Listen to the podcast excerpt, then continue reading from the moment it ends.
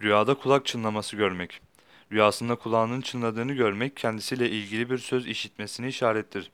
İki kulağının birden sürekli çınladığını, yani uzun bir süre devam ettiğini görmek, insanlar arasında uzun süre kendisinden, yani rüya sahibinden söz edildiğine, bu söz iyi de olabilir, kötü de olabilir, işarettir denilmiştir. Sağ kulağının çınlamasını görmek iyi ve hayırlı söze, sol kulak ise hayırsız ve kötü sözlerinin konuşulmasını işaret eder demiştir rüya yorumcuları.